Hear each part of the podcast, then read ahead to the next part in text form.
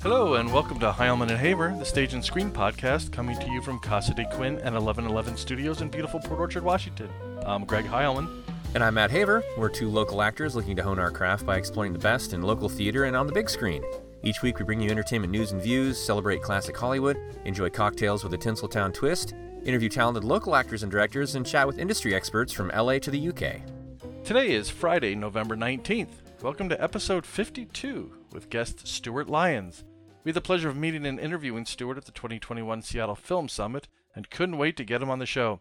He is co executive producer, line producer, production executive, and the recipient of several awards, including two Emmys and a Golden Globe for his work on a little show from AMC called Breaking Bad.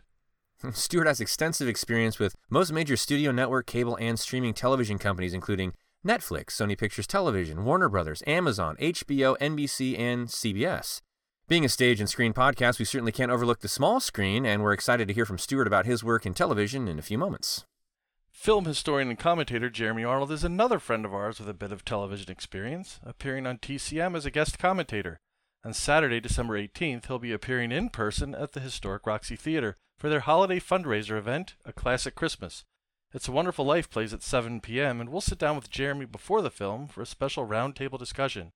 There will also be a matinee showing of White Christmas and holiday bites and wines starting at 3 p.m.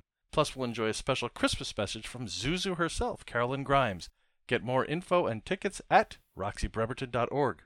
And while you're on the Roxy website, you might as well pick up your tickets for the final installment of Movies of the Decade.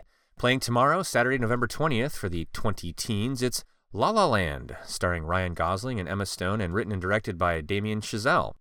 We'll get things started as usual at 6:30 and this month we'll enjoy a special video introduction by one of Jeremy Arnold's fellow TCM authors, Richard Barrios, author of A Song in the Dark, The Birth of the Musical Film and Must See Musicals. Richard will also be our guest on episode 54 on Friday, December 3rd, so make sure to tune in. We're already planning for December, but the month isn't over yet, and now is an excellent time to support your local theaters. In Port Orchard, Western Washington Center for the Arts Holiday Variety Show, directed by our friend Rebecca Ewan, opens November 26th. Tickets at wwca.us. And on Bainbridge Island, thanks to the talents of our friend Scott Breitbarth, a special virtual production of the comic ballet Coppelia will be available for streaming over Thanksgiving. Stay tuned to the show and look at our social media pages throughout the holidays to keep up on all the local events. Well, one event we sure enjoyed was the Seattle Film Summit back in September. We had the pleasure of meeting dozens of talented, passionate people working in front of and behind the camera, and our guest this week, Stewart Lyons, was one of them we were lucky enough to interview. You can see the video on our YouTube channel, and we had so much fun and learned so much in 20 minutes, we just had to get him back on the show for more. Stewart is a co executive producer, line producer, and production executive with extensive experience with most major studio, network, cable, and streaming television companies including Netflix, Sony Pictures Television, Warner Brothers, Amazon, HBO, Weinstein Productions, NBC, and CBS. He has worked on 33 television series, 27 pilots, 20 of which were ordered a series, and dozens of feature films and television movies. He was recently director, original series production for Netflix, and prior to that assignment was co executive producer for the premiere season of Better Call Saul. He won two Emmys as line producer for Breaking Bad, the most critically acclaimed series in the history of television, and he also received two Directors Guild Awards, two Producers Guild Awards, a Golden Globe, and two Peabody Awards for this series. He was also the only person, cast or crew, who was on set for every day of the production of Breaking Bad. In addition to his regular production positions, his work as a production consultant includes scheduling and or budgeting over 160 pilots and television series for streaming, cable, and broadcast companies for projects throughout the United States, Canada, Australia, and Europe. In 2015, he was the first television line producer to be the subject of An Evening With, hosted by Senator Christopher Dodd at the MPAA in Washington, D.C. Stewart has lectured at the Directors Guild, the Producers Guild, Chapman University, USC's Peter Stark program, UCLA, the University of Maryland, and in both England and Germany about set operations, scheduling, budgeting, and the development of auteur television. He received his BFA from NYU's Tisch School of the Arts and his MBA from NYU's Stern School of Business. He's a graduate of the DGA Producers Training Program and currently works as adjunct professor at DePaul University, instructing in creative producing at their Los Angeles location for master's degree students. He joins us from his home in Oxnard, California. Stewart, welcome to the show, or back to the show, I should say. Yes. Well, thank you, thank you, guys. you're a busy guy, and we're, we're glad to, we're glad to have you. Glad uh, you were able to make some time. Uh, tell us, uh, first of all, what have you been working on since we saw you at the Seattle Film Summit? Well, I've been uh, consulting on uh, scripts, both creatively. I've uh, worked on my own uh, projects. Uh, I have a, a, TV series that uh, we're getting ready to take out, um, and we're completing the pitch deck now. I've been consulting for Warner Brothers on several pilots, and let's see, some family weddings, and then, of course, teaching for DePaul University. On my last class of the f- first course I've taught for them will be Thursday. Oh, congrats. So, That's great. Wow. Yeah. And I'll be teaching uh, a different class, a different course starting in January. So they've invited me to continue. So very happy with that. So it's a, it's a lot, very satisfying and a lot of fun.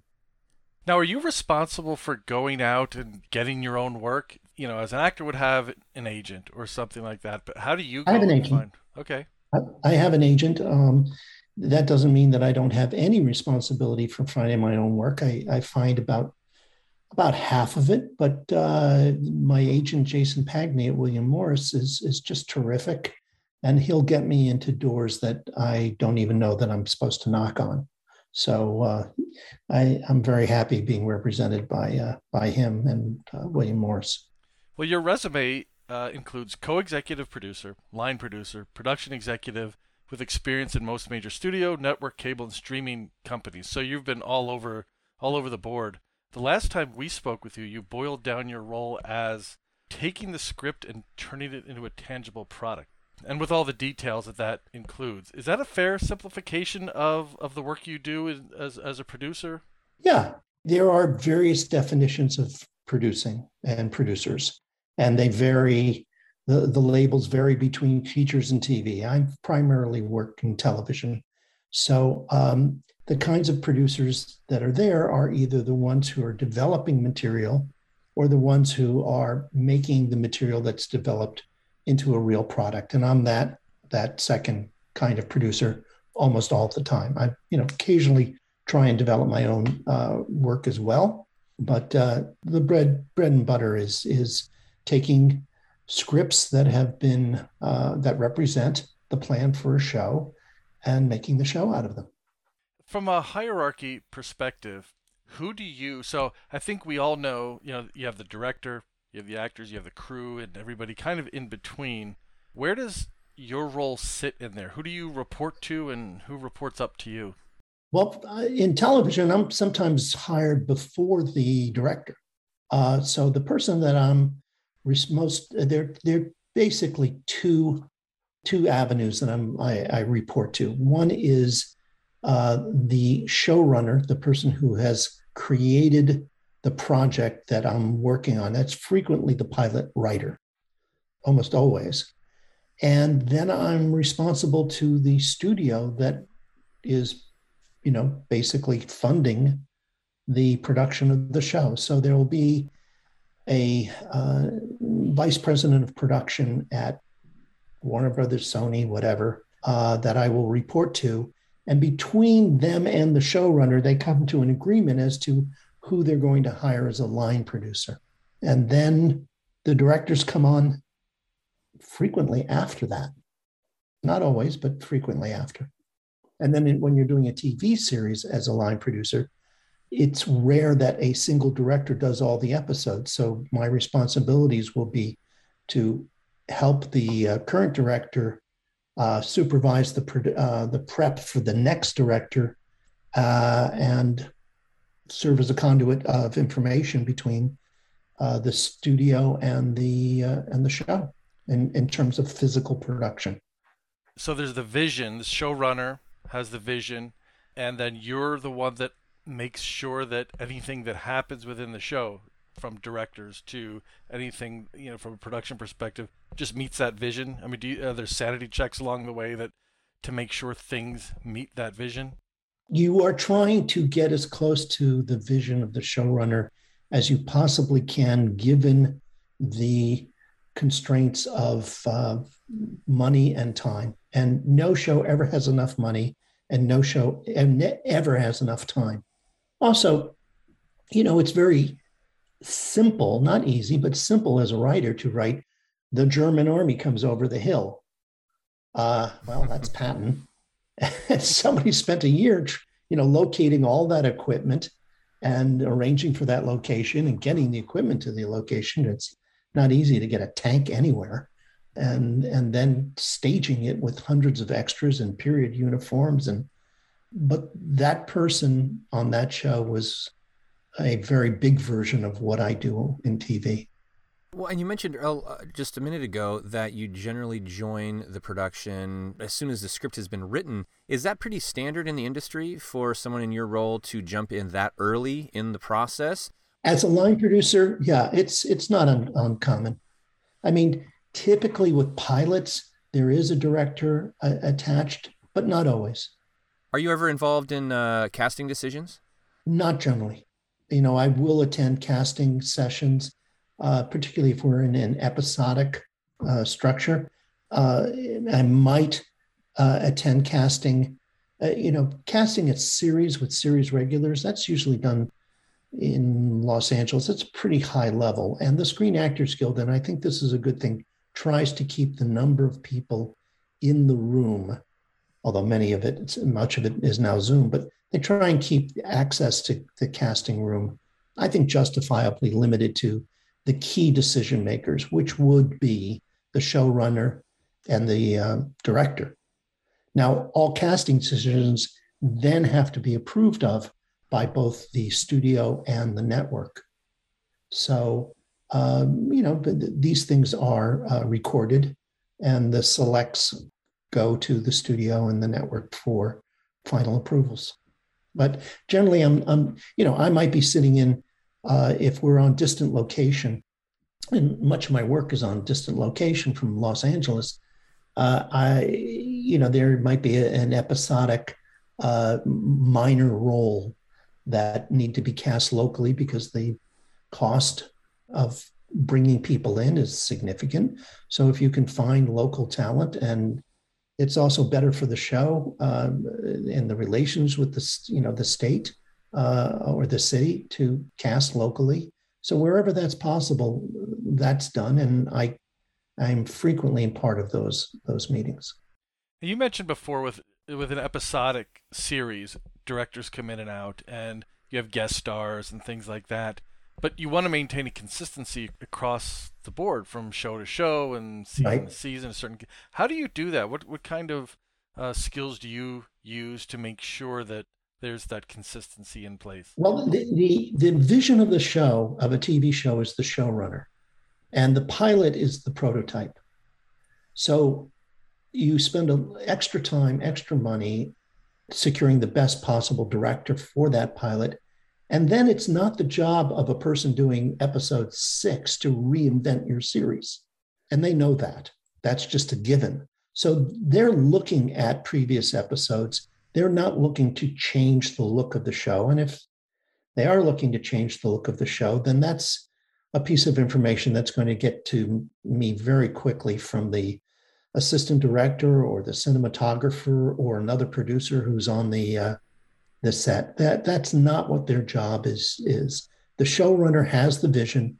They've set the style, and uh, it's the job of the producers on this and the cinematographer to make sure the show looks consistently. There's also big decisions that uh, the production designer will make, the edit- editors will will make as well to make the show seem like it's one piece, not just let's throw everything up in the air and do it completely differently you know the the next week. That's that's not that's not the way the game's played. You mentioned a couple minutes ago that uh, the elephant in the room always the elephant in the room is budget and and the major role that that plays in any production. How do you go about without getting too deep into the excel spreadsheets how do you go about putting a budget together and and then of course managing it to keep a film or a project a television show on budget? I mean that's that's really a major part of what the job is. My approach is to first appreciate what the showrunner is trying to do to stay in that spirit. And then uh, use my expertise uh, to figure out how long that's going to take to make sure that we're going to do it in the number of days that we've been given as our television pattern, or the number of days that they've agreed to shoot uh, everybody's agreed to shoot on the on the pilot. Because that could be anywhere from 12 to 18 days on a pilot and the regular series could be anywhere between 8 and 10 uh, days. But it needs to stay consistent uh, you know pretty much throughout the series. You you don't you don't get to do one show for nine days and another show for 11 and, and back and forth because the directors are not booked that way. And uh, so you have to respect that. So when you're given a show to, uh, to run with, a series to run with, there is a pattern budget that they expect you to approach. It's sort of the average of what they they expect, and you stay. You know, you know your first episode is going to need to have some some spark to it. So you go over budget in the first couple of episodes. Then you'll spend three or four episodes trying to recoup, and you know your last episode's big. So it goes like this. You know, it, it, it's a wave form, but you pretty much have an idea of what it's it's what you're capable of ordering in terms of number of extras, in terms of building sets, in terms of uh, days in which are studio days versus days on, on location. And if the script asks for things that can't be reasonably obtained, because let's say you need to do a big explosion, but that show doesn't have many extras. So you take the money from the extras department, you apply it to special effects or visual effects, as the case may be. And that that's what the job is, is is to to keep balancing those things and it's a moving target all the time so you're juggling with one hand and puppeteering with the other constantly sounds like. Yeah. If i had more hands there'd be more juggling. I mean budget's really critical but i think the approach to to the budget is through the schedule. You know if you can keep things on track and work the kinds of hours that that you have budgeted then as long as you're not building crazy things or blowing up crazy things, you should be in the ballpark. And then the rest is is managing it. But you you need to stay true to the vision of the showrunner. Now, let's differentiate. Staying true to the vision doesn't necessarily mean that the script is locked and that's the only way of conceiving it. Part of the job is to appreciate what they're trying to do with the script and any given scene so that if you have to make a suggestion about changing things, it's not just we can do it cheaper. How about instead of going to a, you know an upscale bar and seeing our guy surrounded by beautiful girls, he gets off of a private jet uh, in an in a hangar, and uh, we we we understand that he's rich and he's powerful from that. Well, you know, when you're doing COVID, when you're trying to produce in COVID, having a crowded bar was impossible. Getting off of a single person getting off of a jet, that was possible. So that that was a suggestion that uh, that happened on a, a recent pilot. It wasn't to save money, although it actually did. It was really about how do we how do we t- make your story point in the midst of a pandemic? You know, there are other things that get in the way. Weather can get in the way very frequently can get in the way. Uh, actor availability can get into the way of what you're trying to do because you may only have a location available on a certain day and you may not be able to have the actor on that day. You know what do you do in those those cases? So th- things stay fluid all the time. Is there a constant reporting that you do to someone on schedule and budget so that if there's a something that really pushes back the schedule that yeah the, the, the vps the VPs in production uh, are really terrific executives. I mean, there are very few that I've met who didn't deserve their position, and they work really hard. And when I was in that position, I worked really hard as well. Um, you know, they're watching over anywhere from eight to twelve shows, and uh, keeping it all in their heads, and uh, and being able to to be helpful. Most of them are helpful, uh, rather than uh, you know, don't bother me. Some of them are, like that, uh, but many of them are very helpful and can provide uh, another set of eyes on a, a, given problem. You talked about uh, weather, actor availability, illness, global pandemics. getting in the yeah. way of production.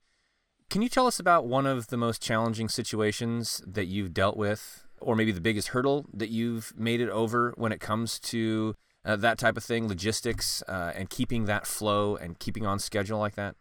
In Breaking Bad, we did an episode of a train robbery, and uh, that was uh, that took a lot of people working extremely hard uh, to pull that off. I mean, not only arranging for the train and arranging for the section of track, but also doing that that episode uh, within our time frame and within our budget. There were a lot of people who made terrific contributions. We had three units going at the same time because our time was limited.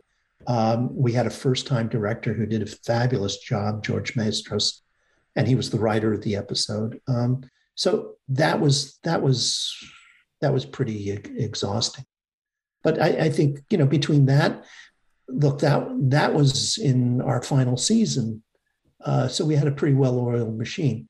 I think for me personally, doing the pilot of Breaking Bad in New Mexico in 2007, that was about as hard as, as I've ever worked because it was one of the first TV series there. They had they had some Saturday morning show that was very, you know, it's a nice little show, but uh, it was limited in scope and and they had not done um, TV series work. And I think that to some extent, Breaking Bad was, you know, a piece of auteur television, one of the first pieces, and you know, gearing up without a crew, without facilities. There were no studios at the time. Uh, I'd never shot, uh, I'd never produced in New Mexico before, so all of those things kind of uh, caused a, a lot of sleepless nights to to get it going. But uh, the proof was in the uh, shooting. I think we talked about this before that, that Breaking Bad is, is one of those time those things that raises the bar for everything else, and you can see its its yeah. imprint on some of these these high level series that we've seen that are that are really cinematic in nature. They look more like movies yeah. than they do television, and I think a lot of that comes down to production design as well. And I wonder how much say or how much um, input do you have into production design or or any of the facets of the of the organization that kind of report up to you or do you just kind of let the people that are responsible for those roles do their job and you just oversee to make sure that vision is still in place um, these are very talented individuals and i'm not going to make decisions for the sake of making decisions to show that i'm there. I mean, it's not like being part of what makes shooting commercials so painful as everybody wants to show that they were they saved the movie.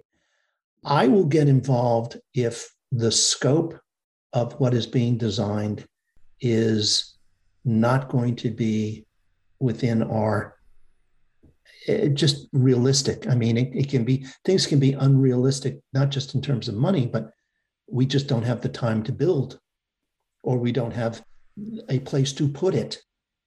So I'll get involved on that level. Looking at a blueprint is a skill, and knowing what it, it represents is a skill that I think people develop, most people develop over time. It's becoming actually less necessary because we can now see things in 3D renderings, whereas before it was just 2D and you had to figure things out that way. But there have been times where I've been presented with a plan, and the production designer will say, "This is a, this is an example of a real location." But I'll look at it and go, "Well, wait a second. We're going to need certain angles." Uh, and this conversation is happening with the director.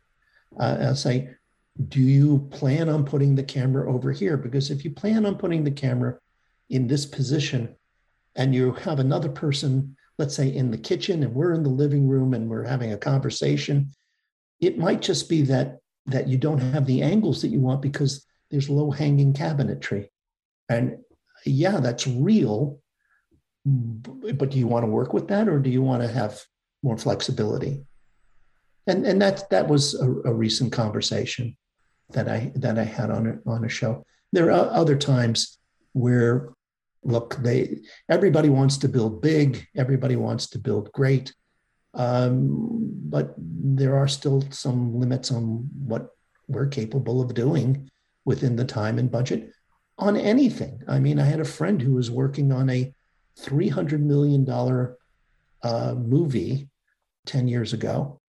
And I was working on a $5 million series, uh, episode series, and he was complaining he didn't have enough money or time. And I didn't have enough money or time.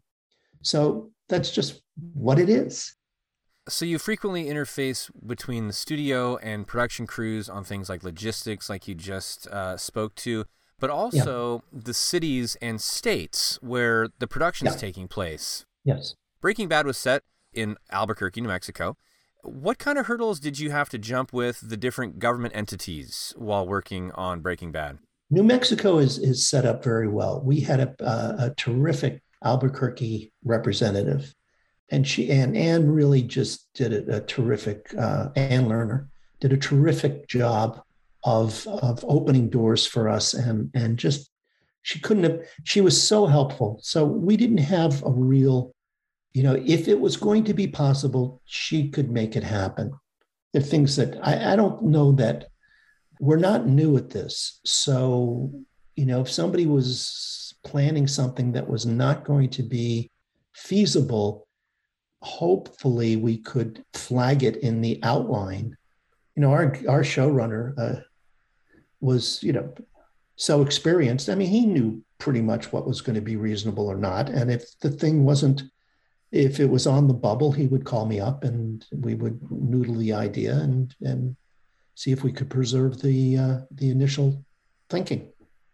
Breaking Bad is uh, we talked about the kind of the importance of that. Now you were the only person who was on set for every day of the production of that show, correct? Uh, on, on, location in New Mexico, yeah. it may have been one or two days. I wasn't actually on the set because I was on the next set getting that ready. But uh, I was the only person who was there in New Mexico for the whole time. Well, that that had to be quite the experience. Um, can you tell us a little bit about that, and then also other than maybe some of the things you you implied before, some of the things that you think have made that show uh, so special? Uh, the writing, the cast. Uh, the writing was brilliant. Is brilliant. Uh, the cast was was terrific, and then uh, the production look was fantastic. And and part of that was New Mexico.